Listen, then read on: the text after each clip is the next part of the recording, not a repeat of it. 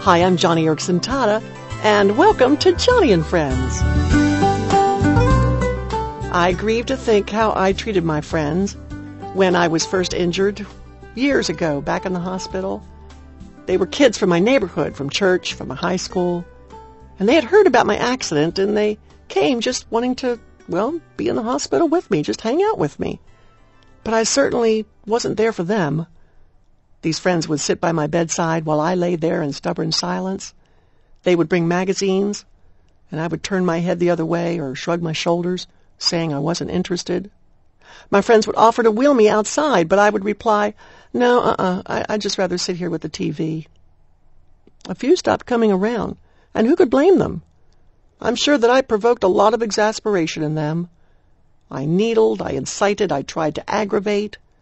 I'm not sure what I was trying to do there, and I'm no psychologist, but it was as though I wanted to see if I could push them past the point of no return. I wanted to see how far their friendship would go. You know, we sometimes do that with God. Deep down, we know we probably provoke Him with our sloppy prayers. We feel He must be peeved with our ho-hum approach to Bible study.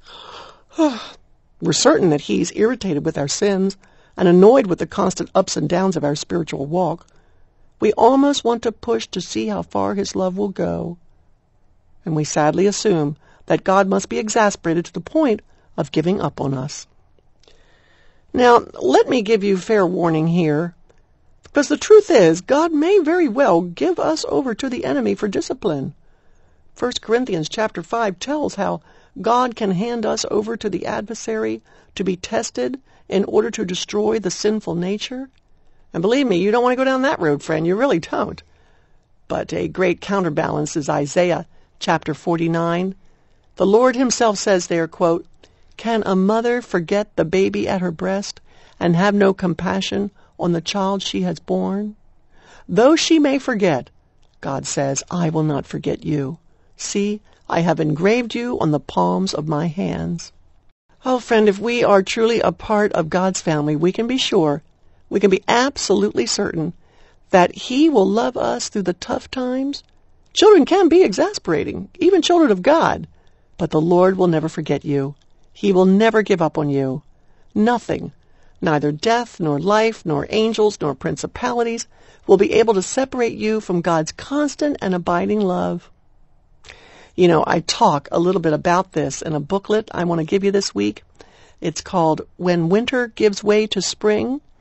It'll give you plenty of encouragement when it comes to the long suffering of our Lord toward you. So please visit me today at johnnyandfriendsradio.org and ask for your free copy.